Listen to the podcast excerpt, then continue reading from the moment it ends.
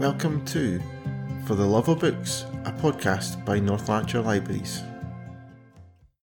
Hi everyone, welcome back to the North Lanarkshire Libraries podcast for the love of books. My name is Chris Wilson, and today I have got an interview with uh, a very special guest. Um, today is National Poetry Day, and we are going to speak to a children's author A.H. Proctor, or also known as Angela, and she has written some fantastic books in the past. Um, Thum- Thumble Tumble is her main series of books that she writes, and but she's also turned her hand at a little bit of poetry, which I didn't realise until just recently. And she has joined us to tell us all about it. I hope you don't mind getting in the Christmas spirit a little bit early because it is a Christmas themed poem, but I don't think there's ever a time that it's too early to get involved with Christmas. And if you go to shops at the moment, you see it everywhere at the moment as well. Even even though it's not quite Halloween just yet, but it is everyone kicking off the Christmas spirit a little bit, which is no bad thing in my opinion.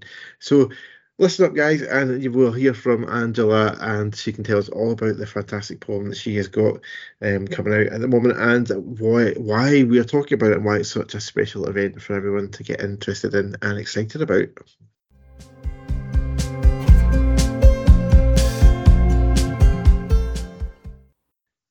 So, Angela, thank you for coming and joining me on my podcast. Um, as you know, uh, today is National Poetry Day, and I didn't actually know that you turned your hand to poetry a little bit as well as writing fantastic children's fiction as well. But that's why we're here, isn't it? You've got a poem um, that's been set to some animation, and that must be pretty exciting for you. Um, I'm I'm actually off the scale excited, Chris. And first of all, it's absolutely lovely to be here on your podcast on National Poetry Day. Um, yeah, I'm mostly a fairy tale writer. Um, but a couple of years ago, I was asked to write a story for a group of children at a primary school in Glasgow. Mm-hmm. Um, it was St Francis of Assisi, and they were doing a, a sleep out for um, a homeless charity. And they asked me, would I be able to write them a story about homelessness and kindness? Um, a story was a challenge with the time constraints. So I said to the children, maybe I could give you a poem instead. Yeah. And so I wrote a poem um, called Arthur's Christmas Tale, which the children then set to their own uh, show. They did a show um, over this wee six minute poem and uh, they ended up on the BBC and uh, in in the newspapers. Uh, they wow. they did so well. They were a brilliant group of kids, um, and really inspired me with their just their work, their effort, how much they knew about the plight of homeless people. Um, it was just it was it was quite moving actually. Yeah. So that's the history of my poem. Fantastic. And now, obviously, we are only in, in October, um, but I'm a huge Christmas fan. I don't think there's anything wrong with talking about Christmas in October, personally. Um, and obviously, the, the, the poem is all Christmas themed and stuff like that. I take it, are you a big Christmas fan as well? Um, huge, huge Christmas fan. You know, I, I mean, I write fairy tales. I, I, don't even tell me Santa doesn't exist because I just won't believe you. There's got to be, you know, there's got to be someone out there who's dropping off those gifts to everyone every every 24th of December. But um, no, I we we live for Christmas, right? In fairness, just now it's the, it is the kind of a Halloween build up, yeah. but because my animation is coming out um in December, most of the most of the PR for it has to go out now. You know, you yeah. need a good three month lead in to make sure it raises as much money as possible for the charity that it's for. Yeah, and um, so you want to tell us a little bit more about the the project and how you got about the, the, how it got to become a, an animation and things like that as well. Um, de- yeah. So basically, um, to be honest, it was more we were looking at my books becoming animations, right. and um, to even enter the world of animation is very, very, very expensive. So you know, creating a feature length animation would have been far too expensive for me, um, far too expensive for any of my backers, yeah. and so I looked to turn um, something shorter into an animation, and I thought about the poem that the children had already asked me to write. And I thought, why don't I turn that poem into an animation?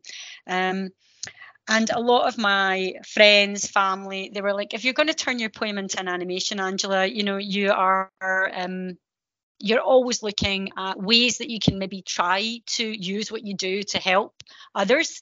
Yeah. Um, and it, it, lends itself really well to a homeless charity. Um, I reached out to Shelter Scotland, and wow, um, the work that they do is is immense. And so we decided to collaborate. And Arthur's Christmas Tale is um, is an animation set to my poem. And the whole purpose of this animation is to raise as much money and awareness as we can for Shelter Scotland um, over December throughout December this year. Fantastic. and like a lot of your work in the past, it's obviously got that sort of good cause behind it and things like that. Have you got any kind of stats and things like that about why why you've chosen to kind of pick Shelter Scotland for that and and why it's an, important charity to you to to back with with the animation?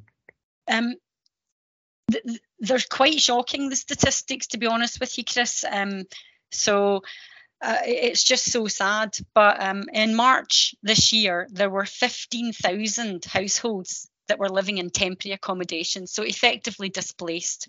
But yeah. of those 15,000 households, I was alarmed to find out that 9,595 children were actually living in temporary accommodation day to day, not knowing where they were going to move to next. Yeah. Um, it's huge, and apparently it's the highest number that's ever been recorded. That, so, that, that is quite of shocking stats, really, isn't it? Um, yeah. Um, some other information that I managed to glean from the wonderful people at Shelter Scotland. They says that between April last year and March this year, 32,000 households became homeless. It is basically the equivalent of someone losing their house every 16 minutes across Scotland. Yeah, I mean that's that's quite incredible to, to think about that, and uh, and that that's why kind of projects like this is probably quite an important thing for for charities like Shelter Scotland because because they do need that support to kind of try and to help continue doing the good work that these charities do, isn't it? It's, it's to raise awareness of what the charity does as well as raising funds. I mean, the funds are vital. There's no two ways about it. Um, but it also helps to just raise awareness, what they're all about, what they actually do, how they help homeless people, how they help people in crisis. Um, but if you know, and it's it's a hard time just now. Cost of living, it's it's very difficult for a lot of people, not just those who are in temporary accommodation or homeless or struggling. But yeah. we are reaching out and saying if if you can spare anything, please do. But if the most you can do is share this story and make other people aware of it, that's amazing as well. Just whatever yeah. whatever you can do, we'd appreciate. Yeah, and that's and that's the thing of it. But it's uh, any little kind of part that you can play in kind of raising awareness or, or very sort is is really important to it. Right.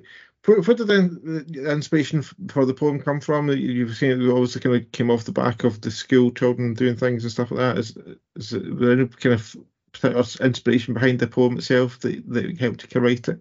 There is, Chris, there is.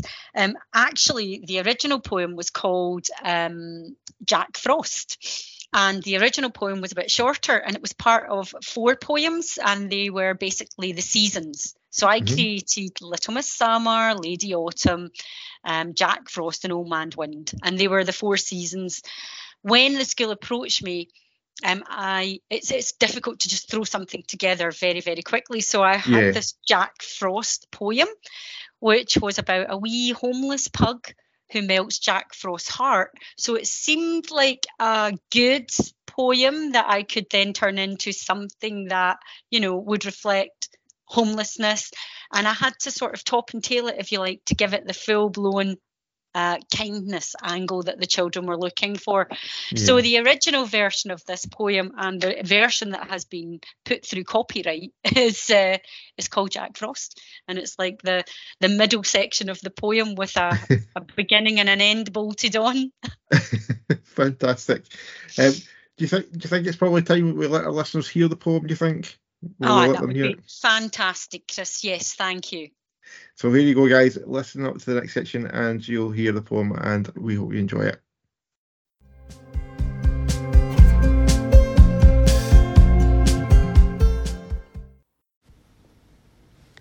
The night before Christmas, out in the park, a stranger was lurking, alone in the dark, miserable and cold, and so very old.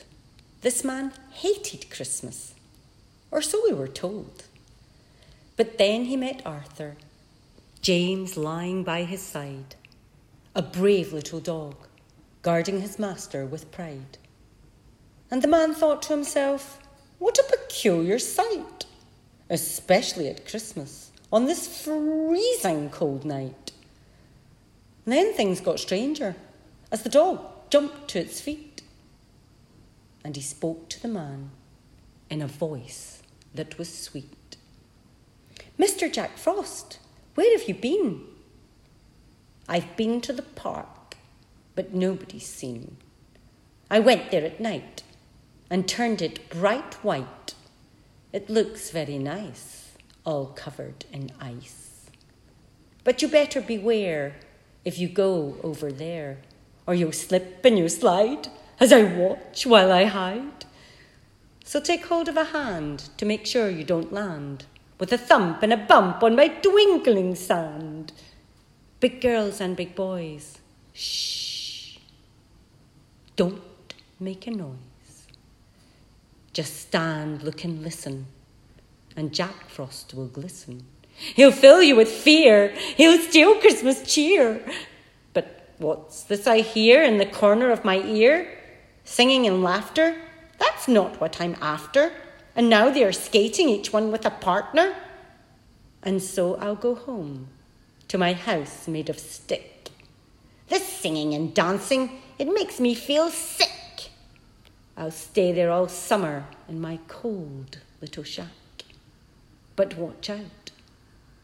Next winter, Jack Frost will be back. The dog's eyes turned red, and he bowed his head low. The man grinned and said, There's no ho ho ho. Pleased with himself that he'd made the dog sad, he skipped down the path, feeling quite glad. But this strange little dog was not giving in, and he called to the man in a howling din, I have no home, but you're all alone, so please take this gift. It's my shiny white bone. The man's chest exploded as though shot by a dart as this small act of kindness melted his heart. And he turned to the dog with a tear in his eye, and he muttered the words, Please, tell me why. The little dog smiled and held out his paw and started to speak in a voice that was raw. I may be homeless with little to eat, but I have my James here by my feet hunger and coldness, we'll tackle together as we have each other forever and ever. But you, my dear friend, have no one to turn to, no one to hug when you cry or you feel blue. Christmas is not about presents and greed. It's about giving someone something they need. It may be a blanket, some cake, or a bone or just about making them feel not alone. And the moral of this Christmas tale is plain for all to view. The magic of Christmas spirit is thinking of someone other than you. Merry Christmas.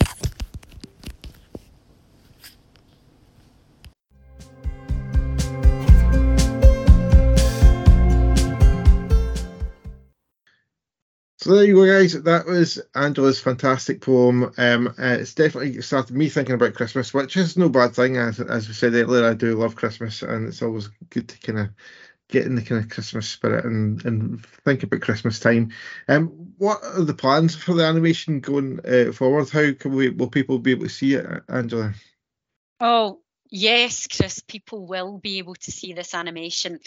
Um, we've been really fortunate in that um, a number of independent cinemas across Scotland um, have come on board and they're going to show our animation over Christmas Fantastic. for the whole month of December. Um, so, so far we have the Scotsman Group who are um, the wonderfully iconic Grosvenor Cinema, uh, oh, which wow. is my local cinema. Uh, they're going to be showing it. Um, we have um, the Chalmers Group who have got cinemas in Alloa, um, they're going to be showing it. Arbroath, Edinburgh are also the Scotsman group. So it's going to be all over the country um, with people able to see it. It will be in the trailers um, for the movies. So make sure you hit the cinema a good 10 minutes, 15 minutes early to catch that trailer. The cinemas that are going to be showing it will be well advertised. We're going to start um, giving out the information on our social media. It'll be there'll be a direction to the website page for Thumble Tumble just for you to be able to go there and see what's happening with Arthur's Christmas Tale. When you go to the cinema to see the movie, we will have shelter donation boxes there. We have QR codes, we have website links, we take checks, cash, any which way you want to donate. But as I say, times are tough. Um, and if you can't donate, if you just spread the word, that would also be amazing. So you really do have pretty much every way possible that people have got um, that can get involved covered really in the coming sort of weeks and months. Really, it's it's all it's all kind of there. They they'll be able to find it somewhere either on social media, at the cinema, wherever you wherever you are, they'll find it somewhere. Hopefully, and if not, just reach to, reach out to me, reach out to uh, Thumble Tumble, Angela Proctor, AH Proctor, whatever, and I will gladly direct you. You can also, of course, reach out to Shelter Scotland, who will also be able to tell you how you can get involved and donate. Fantastic, and that all sounds absolutely amazing, and um, I cannot wait to see the, the finished product myself. Um, and I hope lots of our listeners get a chance to see it in the kind of Christmas period as well this year. And and have got a chance to kind of promote um, uh, Shelter Scotland a bit as well uh, on the back of it too. So that's a fantastic um, achievement that you've got there going, and I'm really looking forward to it. Um, but I can't have you on the podcast without asking you a little bit about Thumble Tumble itself because it's been quite a while since there's been a Thumble Tumble book. Is there any on the horizon for any any more stories coming anytime soon? Um, yes, is the short answer, Chris. Um, uh, book five has taken me a lot longer than anticipated. I'm not going to use it as an excuse because you know I know it gets thrown out there, but COVID did take me off the track ever so slightly. Um, but book five, I am I am very much most of the way through now, um, and I hope that it will come out early next year with Fantastic. book six, which is the final book in the series, coming out hot in its heels. So, um, hoping to release the last two books in the series at sort of the beginning of 2024 and then mid. Uh, sort of th- mid to three quarters way through. So I'm working on both of them at the moment. Um, in the hope that we get them both out there next year. And um, and then who knows chris? Maybe they will be the next movie you are seeing in the cinema. I, I was just going to yeah if, if that's the final two books what happens after that? What um, i'll need to think of something else to write but yeah so you, you heard it here first guys. You know if you want to see thumble tumble in the cinema do make sure you let any prominent directors know that's fantastic. Well, we, uh, as I say, uh, I'm really looking forward to kind of getting a chance to catch the animation um, when it comes to round about Christmas time, um, and also kind of catching those final two Thumble Tumble books as well, which I'm sure will be just as good as the first ones. Um, and Angela, I thank you for coming along and chatting to me on National Poetry Day and telling us all about your poem. And um, we hope that our listeners have enjoyed it too. Thank you, Chris. I've enjoyed every minute of it.